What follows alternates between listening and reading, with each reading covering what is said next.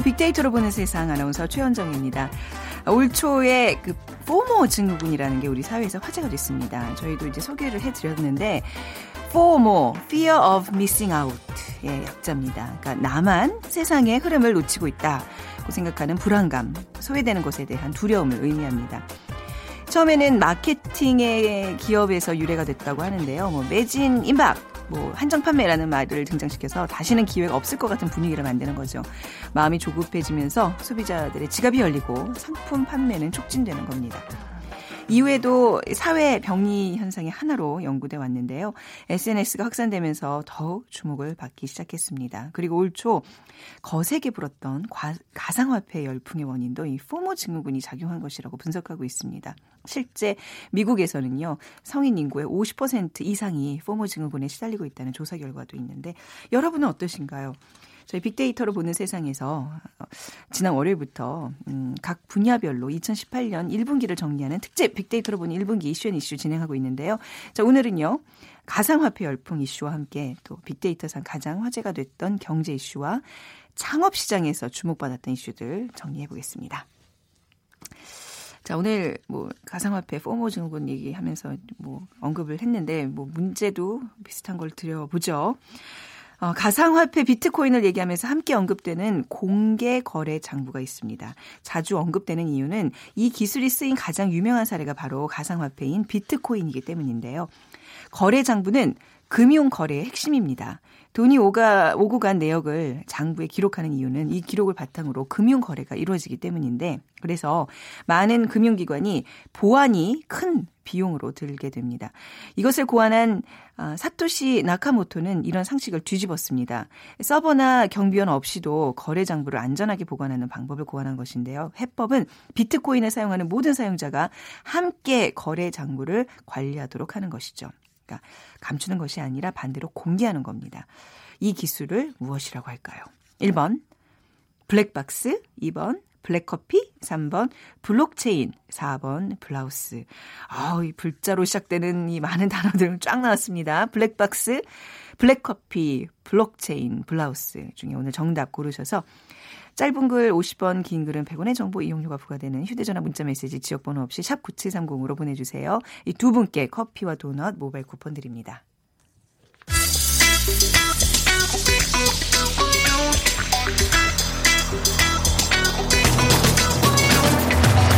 오늘 여러분이 궁금한 모든 이슈를 알아보는 세상의 모든 빅데이터. 다음 소프트 최재원 이사가 분석해드립니다. 다음 소프트 최재원 이사 나오셨습니다. 안녕하세요. 네, 안녕하세요. 네. 자, 뭐 오늘부터 아 오늘 오늘이죠. 예. 경제 이슈? 예, 예. 지난주 월요일에 이제 이사님이랑 정치, 정치 분야 얘기 정리했었죠. 네. 오늘은 경제 이슈 함께 정리해 보겠습니다. 첫 번째 이슈 아까 말씀드린 가상화폐 얘기네요. 네, 뭐 작년 하반기가 거의 가상화폐가 많은 사람들에게 관심과 이슈였는데 네. 어, 올 그 3분 어, 1, 4분기까지도 가상화폐에 대한 얘기가 꾸준하게 올라오긴 했습니다. 음. 뭐 작년 말에 어떤 그런 열풍은 아니었지만 네. 어, 언급량으로 치면은 어, 2014 2017년 4분기보다도 어떻게 보면 2018년 1분기에 언급량이 한 두 배 이상 더 많긴 했거든요. 네. 근데 뭐 이 언급량은 이제 뉴스의 언급량이 더 많았기 때문에 많이 올라왔다라고 볼 수 있고 어 사실 우리가 작년에 YOLO라고 하는 열풍이 불면서 어 그냥 이제 놀자 뭐 즐기자 네, 네. 였다가 이 하반기에 이제 네. 짠테크 네. 어, 그래서 이렇게 즐기다가는 힘들겠다 음. 싶어서 짠테크로. 갔는데 어 다시 가상화폐로 인해서 이제 큰 재테크가 좀 나올 것 같아요. 그러니까 지금 음. 2018년 제가 경제 전망에서 어 키워드를 정한 게 이제 비트테크였거든요. 네. 그래서 이제 비트코인을 얘기하는 게 아니라 이, 비, 이 가상화폐처럼 뭔가 음. 큰 재테크를 많은 사람들이 좀 생각을 하고 있어서 네. 왜냐하면 이대로 살다가는 언제 내가 집을 사지? 어쨌든 네. 그런 생각이 드는 거예요. 젊은 맞아요. 세대들은 욜- 욜로도 하루 이틀이죠. 그렇죠. 그래서 예. 뭐 지금 내가 뭘 큰 걸 안 하면 음. 이대로 계속 앞이 안 보이겠다는 생각이 들어서 그런 의미에서 이제 큰 재테크를 많이 노리고 있는데 이게 결국에는 좀 문제도 일으킬 수 있겠죠. 네. 어, 어떻게 보면은 뭐 투자나 이런 쪽으로 좀 어, 쏠리면서 좀 어떻게 보면 사람한테는 좀 큰 문제가 될 수도 있겠다는 생각이 들더라고요. 음, 가상화폐 연관어도 좀 변화가 있어요? 네? 사실 2018년 어, 1분기 또 2017년 4분기를 비교해 보면 어, 작년 같은 경우에는 뭐 비트코인이나 뭐 투자, 가격, 뉴스, 뭐 이더리움이라고 이제 비트코인의 일종인 네. 이런 얘기들이 있다가 올해는 어, 정부란 얘기가 먼저 올라온 음, 게 네. 어, 정부의 어떤 규제 규제, 네. 에 대한 얘기 그리고 이제 정부가 이 비트코인에 대한 여러 가지 그 방안들 정책들을 내세우면서 관심이 이쪽으로 좀 쏠렸고요. 네. 그러면서 이제 그 기술인 블록체인에 대한 얘기들도 많이 올라오고 있는 게 사실 이제 블록체인과 이 가상화폐를 같이 봐야 되느냐 떨어져서 볼 수 있느냐에 대한 논란이 한동안 있었어요. 음. 네. 근데 뭐 이거는 블록체인은 기술이고 가상화폐는 거기에 올라가서 활용을 하는 그런 네. 방식인데 어 저는 블록체인이라고 하는 건 앞으로 이제 어 없어지지 않고 계속해서도 네. 활용이 될 수 있는 기술이기 때문에 어 가상화폐로 그 보여졌을 뿐이지 네. 다른 쪽으로 많이 활용이 되는 저는 어 가장 관심 있는 게 여론조사. 그러니까 음, 블록체인 기반의 블록체인으로 여론조사를 할 아, 수가 있어요. 네네. 그래서 지금 누구나 어 여론에 참여할 수 있고 네. 또그 여론이든 어떤 기업이든 궁금한 사항들을 거기다가 올려놓으면 근데 단순히 올려놓은 게 아니라 어 저는 토큰이라고 표현하는데 이런 네. 비트코인 같은 걸 거기서 사서 올려놓으면 어 여론조사나 이런 조사를 하는 사람 당사자들은 그 코인을 몇 개를 받으면서 네. 어 자기가 여론조사를 해주는 거예요. 그러니까 음. 이런 식으로 이 투명성과 신뢰성이 어, 보장이 되는 곳에서는 이 네. 블록체인 기반 의 서비스들이 앞으로도 많이 보여질 것으로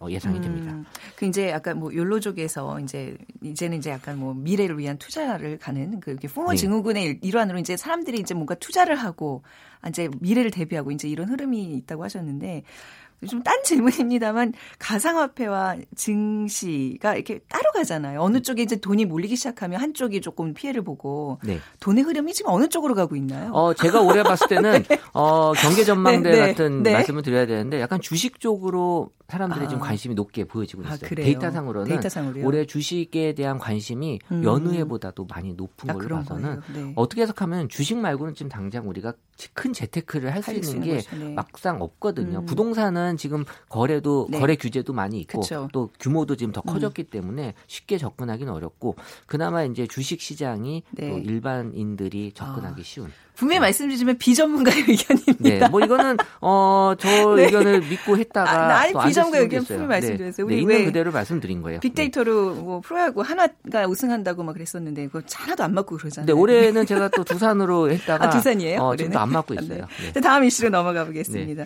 우리 경제 이슈 정리하고 있는 거죠? 네. 네, 최저임금 인상. 네. 그래서 뭐 작년에도 최저임금 얘기가 어, 계속 나오면서 네. 드디어 이제 올해 적용이 된 거잖아요. 그래서 올해 최저임금이 7,530 원으로 지난해보다 16.7% 상승한. 네. 그래서 문재인 대통령은 2020년까지 이 시급 만 원을 공약하 면서 최저임금이 계속 오를 것으로 보이는데요. 이 최저임금 인상이 노동자의 삶의 질을 높이는 취지에서 이루어지곤 있지만 또 그로 인해서 이 현장에서의 갈등이나 또 다른 제품의 가격 인상, 또 물가 상승 아- 압박 같은 음. 풍선 효과가 나타나고 있다라는 게 현재 문제로 제시가 되고 있고요.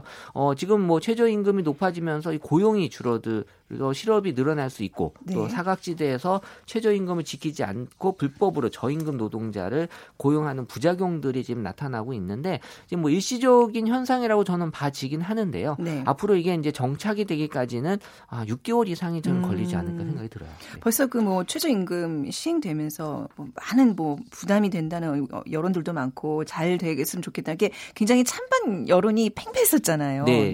그래서 어쨌든 최저임금이 효과가 이 어떻게 보면 경기에 나타나려면 네. 이 선순환으로 이제 한 사이클이 돌아야 되잖아요. 음. 이 월급을 받은 걸 네. 갖고 다시 또 이제 경기 에 또 이게 많이 쓰여야 되는데 어, 이 빅데이터 상에서의 최저임금의 반응은 여전히 부정 비율이 좀 높게 아, 형성이 그렇습니까? 되고 있는 네. 게 왜냐하면 이제 내가 당장 돈을 뭐 얼마 더 받았다고 해서 크게 달라지지도 않고 오히려 일단 이걸로 인해서 나의 그 고용이 불안하다라는 느낌이 여전히 많이 있어요. 그래서 음. 네네. 최저임금 인상 관련돼서는 이 부담이라는 키워드가 가장 많고요. 그리고 이제 부작용, 그리고 걱정, 우려. 그러니까 음. 1위부터 4위가 다 부정 감성이고 5위가 이제 긍정 적인 기대가 올라오곤 있는데 어, 지금 뭐 고용 한파가 계속되는 상황에서 임금 인상만이 근로자 혹은 실업자들의 고민을 해결할 수 있는 방법일까라는 의문을 네. 계속 제시하는 것 같습니다. 네, 우리도 이제 많이 경제가 성장하면서 좀 노동 시장의 어떤 그런 개선도 좀 분명히 우리가 긍정적으로 아, 네. 네 기대를 해야 될 것 같습니다. 자, 그리고 세 번째 경제 이슈 넘어가죠. 네, 육아용품비 부담인데요. 지금 뭐 출산에 대한 부담을 느끼면서 사람들이 현재까지 이제 출산에 대한 어 걱정으로 이제 사회에 대한 얘기, 나는 네. 이제 사회적 여건상 또 많은 여성분들 또 이 또 일을 많이 하시잖아요. 네. 그 출산에 대한 부담을 느끼고 있고 또 건강 그리고 휴직 또 비용 또 생활에 대한 출산 관련된 키워드들이 나타나고 음. 있는데 어 어쨌든 현대인들에게는 이제 사회 활동이 출산의 가장 큰 부담이다. 네. 또 관련해서 이 휴직에 대한 걱정 그리고 음. 또이 아이를 키우는 거에 대한 비용 부담, 네. 어, 그리고 또 교육비 같은 것들이 아무래도 크잖아요. 네. 또그 중에 하나가 육아용품비가 음. 나타나고 있는 거고요. 그러니까 국책연구기관인 육아정책연구소에서 발표한 자료에 따르면 네. 5월 기준으로 육아 물가 지수가 작년보다 11.7% 상승했다고 합니다. 어, 네. 같은 기간 소비자 물가가 2% 오르는 거에 그쳤다고 어. 봤을 때는 이 자녀들 키우는 어, 이 가정에서 경제적 부담이 네. 훨씬 큰데 어, 이 미세먼지 때문에도 지금 그 공기청정기 네네. 구매가 네. 많이 이루어지는 이유 중에 하나가 이 아이.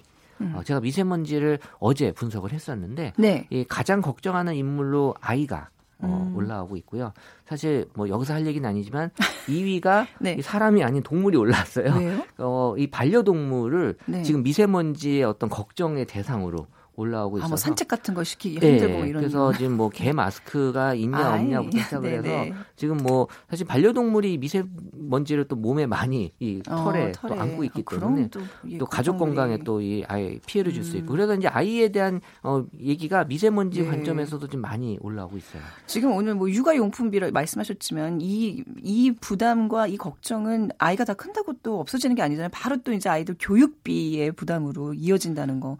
이 언제쯤 이게 해결이 되는 거예요? 그렇게 이 빅데이터를 통해서 뭐 아이를 좀 키우고 네. 계시니까 네. 잘 아시는 거잖아요. 네. 지금 뭐 일단 교육비 걱정이 음. 가장 크긴 한데 음. 육아용품 관련돼서는 긍부정 반응이 한 반반 정도 나타나고 있는데 올해 그 작년 상반기에는 이제 부정 반응이 좀 높게 형성이 됐었거든요. 네. 여전히 이제 이 육아용품이 비싸다, 뭐 스트레스다, 부담이 된다, 고민이다, 힘들다라는 키워드가 있는데 이 사실 이 분유나 기저귀 같은 생활 필수 육아용품의 이 가격이 지금 부담스러워질 정도면 아이를 키우는 가정의 경제적 부담은 더 크게 나타날 수 있, 밖에 없고요. 사실 이거 말고도 교육이나 앞으로 또 커가면서 써야 될 돈이 아, 많은데 엄청 많이 들죠. 네, 네, 사실 뭐 병원비도 저는 많이 네, 들었던 네. 것 같고 아이들 맞습니다. 키우다 보면 음. 네, 이런 것들이 정말 어, 아이를 정말 키워야 되나라는 느낌이 어, 음. 어, 좀 어떻게 보면 반대 긍정적인 측면보다 부정적인 측면이 네. 높게 형성되지 않나 생각이 들어요. 그러니까 이제 경제 이슈에 항상 그 출산 뭐 육아 문제가 이렇게 들어간다는 거 그게 좀 상징적인 의미가 있네요. 근데 이제 음. 출산을 음. 하지 않으면 네. 인구 절벽이라 그러잖아요. 근데 이제 우리의 미래를 짊어지고 갈 이 국민들의 그 이 사실 출산율이 적어지면 네. 사실 그 경제 인구가 적어지면서 어려워질 수 있다라는 전망들을 좀 많이 하고 있거든요. 음. 그래서 이 출산을 좀 장려할 수 있는 정책들을 정부가 많이 나오곤 있는데 현실적으로 좀 받아들일 수 있는 게 더 필요하지 않나 생각이 아. 벌써 그 출산 장려 정책은 얼마나 오래된 거예요? 한 10년 전부터 해왔던 얘기 같은데. 그래서 이제 프랑스 그런데. 같은 나라는 사실 동거에 대한 음. 인식도 많이 달라질 수밖에 없는 게 출산율 때문에 그렇게 정책을 정했던 거거든요. 네, 네. 그 동거에서 난 아이에 대해서도 지원을 음. 해줘야 된다라는 그런 우리가 받아들이기 좀 어려운 네. 부분까지도 어, 음. 어, 프랑스에서는 시행을 한 이유가 이 출산율이 앞으로 우리 미래에 큰 영향을 준다라고 어, 네. 어, 생각을 하고 있었던 거죠. 맞습니다. 오늘 이제 경제 이슈 새 키워드로 정리를 해봤고요. 가시기 전에 빅퀴즈 문제 부탁드리겠습니다. 네, 가상화폐 비트코인을 얘기하면서 함께 언급되는 공개거래 장부가 있죠. 자주 언급되는 이유는 이 기술이 쓰인 가장 유명한 사례가 이 가상화폐인 비트코인인데요. 이 서버나 경비용 지원 없이도 거래 장부를 안전하게 보관하는 방법을 고안한 건데 해법은 비트코인을 사용하는 모든 사용자가 함께 거래 장부를 관리하도록 하는 것이죠. 감추는 것이 아니라 공개하는 것인데요. 이 기술은 무엇일까요? 1번 블랙박스, 2번 블랙커피, 3번 블록체인, 4번 블라우스. 네, 오늘 정답 아시는 분들 휴대전화 문자메시지 지역번호 없이 sharp 9730으로 보내주세요. 짧은 글은 50원, 긴 글은 100원의 정보 이용료가 부과됩니다. 금요일에는 뭐, 뭐 정리하세요? 어떤 이슈? 어, 사회 이슈. 사회 이슈요? 아, 네. 알겠습니다. 기대하겠습니다. 다음 소프트 최재원 이사였습니다. 감사합니다. 네, 감사합니다.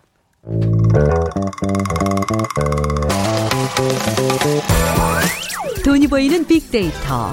창업이야 이홍구 대표와 함께합니다.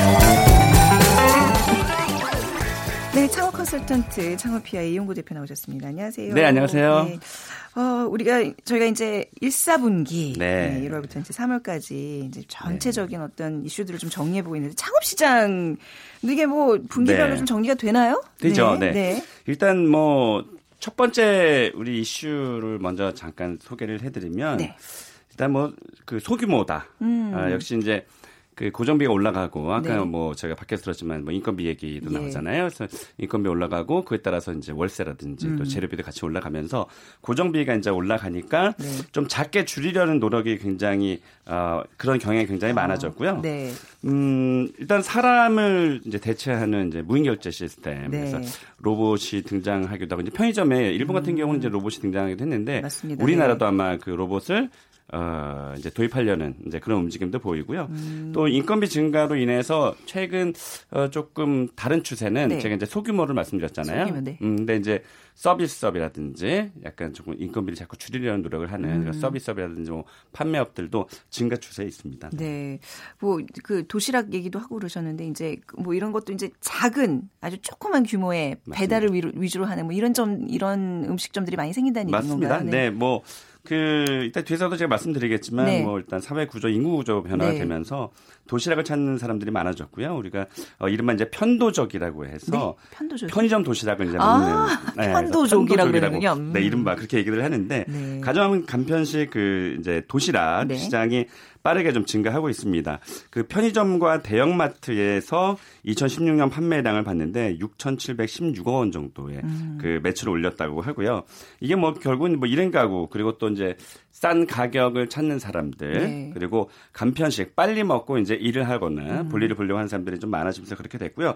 한 가지 또 조사 결과가 있는데 2017년 가공식품 세분시장 현황 보고서가 있어요. 농림축산식품부에서 발표를 했는데 어, 2016년 편의점 도시락 매출이 무려 전년 대비해서 음. 63.1%나 급증했으니까 네. 도시락에 대한 수요는 계속 늘어날 것으로 보여집니다. 음, 네. 특히 이제 봄을 앞두고 있어서 1월부터 3월까지 음. 뭔가 이렇게 소규모 도시락 창업들을 미리 이제 시작하셨던 그런 경우가 많았겠네요. 맞아요. 그리고 역시 뭐 봄에 소풍 많이 가고 예. 나들이 많이 가니까 그렇고 또 한 가지 이제 배달 전문점들이 좀 많아졌잖아요. 네네. 그러니까 제가 소규모라는 뜻은 사실은 소자본하고도 음. 맞물리잖아요. 그러니까 지금 지하 제가 이따 뒤에서 이 공실이 많이 네. 확대된다라는 걸 말씀드리겠지만 이제 2층, 3층도 비어 있는 곳이 많고 음. 뭐 지하 같은 경우도 사실은 임대료가 네. 1층에 비해서 반 정도는 저렴하기 때문에 음. 이렇게 배달 전문점들을 네. 예, 통해서 도시락도 배달하는 네.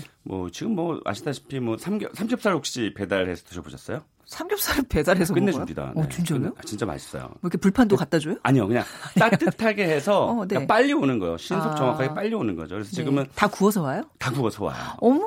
이렇게 원 플레이트에서 오는데 와. 실제 저도 먹어봤거든요. 네. 그러니까 집에서 냄새 나는 거 싫어하고 아. 이건 냄새 빠지려면 몇 시간이 걸리잖아요. 네. 그리고 특히 혼자 사는 사람이나 그렇죠. 둘이 사는 사람들은 그거 그또 장봐 와서 뭐 또 대단하게 또 해야 되잖아요. 맞아요. 쌈 같은 거 한번 해보고 네. 그러면 상추 이만큼 한단 맞아요. 사면 다 남으면 여기서 저 버리거든요. 맞아요. 그거 좋은 방법이에요. 그래서 요즘에 삼겹살 전문점이 좀 뜨고 어. 있고 핫하고 있고 또 갈비 배달 전문점도 뜨고 어떡해. 있어서 네. 저는 이 방송을 들으시는 분들에게 네. 하고 싶은 말씀은 어, 지금 이제 크게 해서 그만큼 또 네. 리스크, 리스크가 또 많으니까 그렇게 좀 소규모로 소자본으로 해서 음. 어, 장사하시면 어떨까라는 또 제안을 좀 해봐요. 음, 네. 규모는 줄여라. 그러니까 지금 말씀하신 그 배달이랑 이게 긴밀하게 연결 연결돼 그럼요. 있는 게 요즘은 또클 그. 배달 전문 그 대행 업체들이 있잖아요. 저도 그거 그러니까요. 굉장히 많이 이용하는데 그런 것과 연관 연계해서 네. 그냥 맛있는 음식만 그럼요. 음식에만 집중하면 되는 거잖아요. 예전에 오, 제가 네. 그 집집마다 네. 죄송합니다. 집집마다 아파트에 이제 전단이 많이 왔잖아요. 네. 그때 제가 아쉬웠던 게 뭐였냐면 어 사실 이게 위생적으로 만드는지 안 만드는지 모르기 때문에 아, 제가 저는 이제 잘 시켜 먹지 않았거든요. 그래서 그때 생각했던 게 어, 왜 그 매장에 간판이 없어도 되잖아요. 배달 전문점은. 예. 매장에 주방 시설을 깨끗하게 해놓고 사진을 찍고 이렇게 조리하는 걸 찍어놓으면 얼마나 좋겠는데 거의 그런 거안 하더라고요. 근데 지금은 배달 전문점이 뭐 일반 샵에서도 그냥 막 배달을 하고 있잖아요. 굉장히 네. 깨끗해졌기 때문에 어, 배달 전문점 어플도 발전이 되기 때문에 네. 자연스럽게 배달 전문점도 뜰 가능성이 있어서 그쪽으로 초점을 맞춰보시는 것도 괜찮을 것 같습니다. 네, 요즘 뭐 음식점 위생 걱정은 별로 안 해도 되잖아요. 그러니까 철저하게 뭐 다. 검사하고 네. 또 이제 그 업주들도 네. 굉장히 그런 의식들이 많으셔서 네. 그렇죠? 그리고 그 그것만 소독하고 네. 또 이제 벌레들 나오는 거 잡는 그런 업체들 생겼기 때문에 요즘에는 아. 음식점들이 거의 그 뭐 한 달에 얼마씩 고정비 내면서. 거의 다 하세요. 네. 네. 그리고 이제는 저희 옛날에 한번 프로그램에 네. 깨끗하고 양심적인 그런 음. 식점들을 찾아서 이제 막 잡입해서 막 맞아요. 무릎 보식으로 그런 걸 했었는데 보니까 저기 깨끗하고 위생적인 업체들이 장사도 잘 돼요. 그러니까 맞아요. 사람들이 이제 기본적으로 이렇게, 맞아요. 눈썰미들이 있으셔서 소비자들이 네. 알고 믿고 가는 거죠, 이제. 그렇죠. 네. 네. 어, 간편 가정식 네. 또 이제 그 시장이 굉장히 커지잖아요. 이것도 약간 그 소규모의 어떤 일환인 것 같네요. 그렇습니다. 네. 제가 숫자로 또 말씀드릴 텐데요. 우리가 이제 아마 다 들어보셨을 겁니다. HMR 음식 그래서 네. 가정 간편식인데 어, 결국 이제 인구 구조하고 사회적 환경에 따라서 눈여겨봐야 될 그런 아이템이라고 보여집니다. 어, 일단 1인 가구 증가하면서 이제 지금 뭐 어, 컵라면뿐만이 아니라 뭐 삼각김밥이라든지 뭐 네. 지금은 웬만한 아이템들은 다 그 냉장식으로 그 네. 팔고 있습니다. 최근 5년간의 이 국내 가정 간편 시장을 봤어요. 음. 그랬더니 연평균 아, 좀 놀랐습니다. 십- 연평균 17 17% 음. 정도씩 성장을 했으니까 앞으로도 계속 아, 성장할 것으로 보이고요. 지난해 3조 원을 돌파했는데 올해는 아마 4조 원대로 되지 않을까 싶고요. 음. 어, 농식품부에 따르면 전체 HMR 시장에서 즉석 섭취 식품의 부- 비중은 59.3%. 그러니까 이게 뭐냐면 삼각김밥이라든지 바로 이제 드, 드실 수 있는 거고요. 네. 즉석 조리식품, 간단하게만 조리하는 식품이 34.9%. 그리고 요즘에는 샐러드와 과일들 많이 매출이 올라가, 올라갔거든요, 음, 편의점들이. 네네. 그래서 네. 이 신선편의식품도 5.7% 순으로 나타나서 뭐 이거는 지속적으로 증가할 텐데 제가 요즘 또 이 숨겨놨던 아이템 중에 하나가 하나씩 이렇게 꼭 꺼내 오 네. 주시더라고요. 아, 안. 끊으려고 그러는데 자꾸 꺼내게 되네요. 아유, 뭐 근데- 말씀하셨으니. 네, 그리고 어 이제 건강하게 오래 사는 게 굉장히 중요해졌고 네.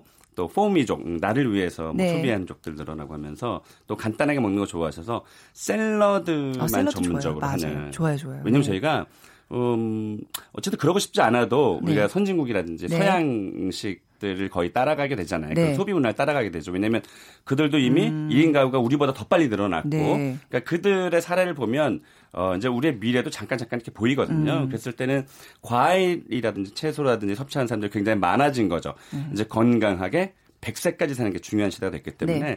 샐러드만 판다고 샐러드만 파는 게 아니라 샐러드, 뭐 과일, 음. 주스 이렇게 해서 항상 그 메인이 중요하거든요. 네. 나는 샐러드 샐러드만 정말 잘하는 집이야라고만 하면 샐러드 좋아하시는 여성분들 되게 많잖아요. 음. 요즘처럼 소규모로 할 수 있으니까. 미세먼지 뭐 이런 호흡기 질환 뭐 이런 거에 그 건강에 관심이 많으신 분들은 또 이제 뭐 디톡스 이런 거 찾잖아요. 근데 맞아요. 디톡스에 제일 좋은 게 녹황 채소거든요. 어. 근데 이 녹황 채소를 이렇게 신선 재료들을 가정에서 사 보시면 아시겠지만 많이 남겨요. 아니, 무조건 아. 이게 다 채소를 끝까지 못 먹게 되니까. 근데 이제 맛은 게 없으니까. 그러니까요. 저도. 근데 이제 네. 이렇게 소규모로 간편하게 다 네. 조리해서 네. 손질해서 파는 건 굉장히 잘 될것 이게 같아요. 재밌는 거는 일단 편의점이 어떤 소비의 뭐 아주 기준이라고 볼 수는 네. 없지만 우리가 편의점을 항상 이용하잖아요. 네. 그러니까 그들의 매출의 그 것들을 보면 음, 네. 눈에 보이는 거죠. 맞습니다. 그럼 두 번째 이슈로 넘어가 볼까요? 네. 자, 첫 번째 소규모에 이어서 두 번째는 두 번째는 저가 전문점이 예, 인기를 끌고 있습니다. 음. 네. 역시 뭐 경기 불황과 조금 맞물리고 또 음식 가격이 올라가잖아요. 네.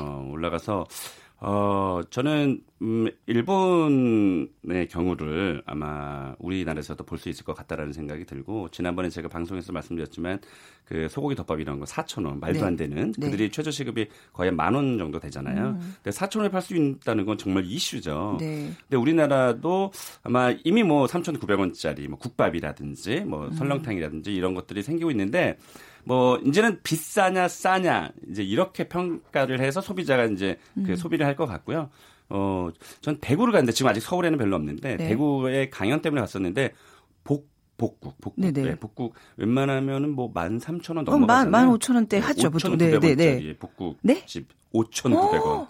이게 프랜차이즈인데 복이 들어가 있어요. 어, 그렇죠. 저못 먹어봤어요. 그래서 이게 네. 무슨 복일까 어. 진짜 궁금한데 뭐 잘 만들었겠죠. 어, 네. 근데 야 복국을 5,900원에 음. 한다. 그러니까 제가 그런 것을 봤을 때 이건 이제 업종과 음식은 불문하고 가격 파괴에 들어갈 네. 가능성이 굉장히 높다. 어, 굉장히 저기 의미 있는 흐름이네요. 그러니까 불과 우리가 한, 네. 뭐 한 3년 우리 방, 송 같이 했잖아요. 네, 초반만 네. 해도 프리미엄급에 대한 그 어. 그 부상 얘기를 많이 하셨어요. 맞아요. 김밥 한 줄을 팔더라도 뭐 맞아요. 뭐 8,000원, 9,000원짜리라도 좋은 거 팔아라는데 네. 이제는 좀 그게 흐름이 네. 이제 저가로 사실 좀 네. 들어가고 있다는 게 느껴지네요. 제가 며칠 전에 또 어디에 그 역사권을 갔었는데 우리가 왜그 어, 김밥을 싸게 파는 집 예. 굉장히 예. 많잖아요. 근데 이건 2,000원에 파는 집인데 음. 우리가 우리가 알고 있는 그 김밥 뭐 그것도 어그 정도 2,000원 싼 거는 이제 2,000원 정도 하는데요. 네. 야, 이 집은 어느 정도가 진화가 됐냐면 그 항아리 뚜껑 있잖아요. 네.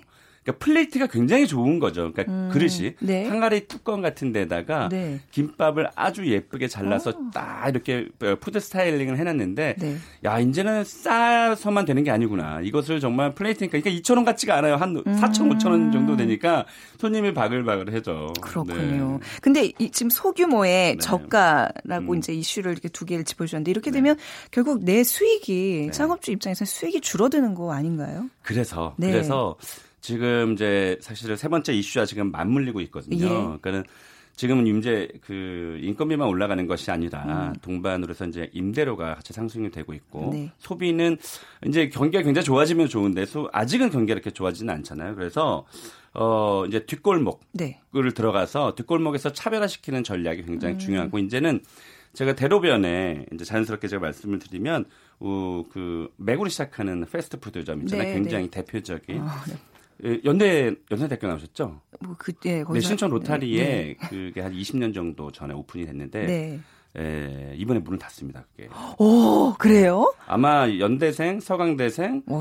이화여대를 다녔던 아니, 사람들은 어떤 어떤지 느낌이냐면 예전에 네. 그 로데오 거리 앞에 있었던 그 상징적인 그 맥그 그 프랜차이즈 그, 네, 거기가 네, 네. 굉장히 의미 있는 어떤 문화를 네. 좀 주도했던 곳이잖아요. 아, 그게 문 닫았다는 그런 느낌으로 지금 받아들여지는데. 아, 그러니까 그러니까 저는 되게 이 이거를 제가 보고 네. 좀 되게 안타까웠어요. 그러니까 우리가 20년 전을 추억할 수 있는 곳이고 네. 지금의 뭐 30대들은 당연히 뭐 가봤을 거고 음. 40대가 넘었으면 20년 전이니까 네. 그때는 이용을 안 했더라도 왜, 학교를 가끔씩 가잖아요. 근데 왜 문을 닫는 거예요? 그게 굉장히 임, 중요한 임대료가 거죠. 그렇죠. 그게 중요한 어. 거죠. 장사가 남는데 문을 닫을 이유는 없죠. 아니 그렇게 큰 업체도 임대료의 부담 때문에 문을 닫는다면 지금 점점 아주 대표적인 어. 현실을 보여주는 소규모 창업자들 힘들어지겠네요, 점점. 그리고 또한 네. 가지는 이제 더 놀랄 만한 건 음. 강남역이에요. 네. 강남역도 어, 문을 닫아요. 그 음. 강남역에 왜 대형 영화관이 두 개가 있거든요. 네. 거기도 한 20년 정도가 됐어요. 네.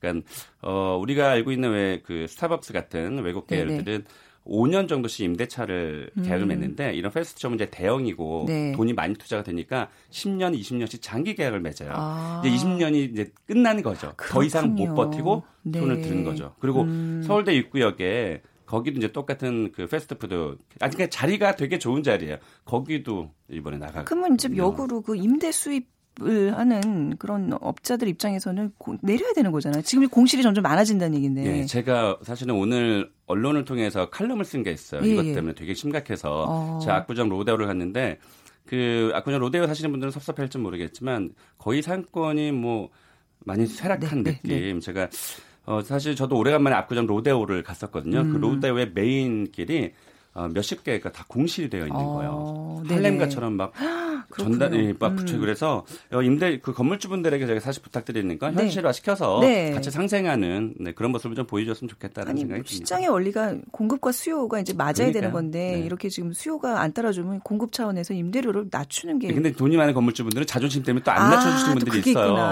네. 왜냐하면 내쳐 내려주면 아. 다른 건물도 내려줘야 되니까. 네네. 그러니까 어쨌든 뭐 현실이 그러니까 네. 저 임대료 좀 많이 낮춰주세요. 네. 자 아무튼 오늘 소규모 또 저가, 네, 그다음에 공실, 공실, 이렇게 세 가지 창업 시장의 1분기 핫 이슈를 정리해봤습니다. 오늘 말씀 잘 들었습니다. 네, 고맙습니다. 네, 창업피아의 이용구 대표였습니다.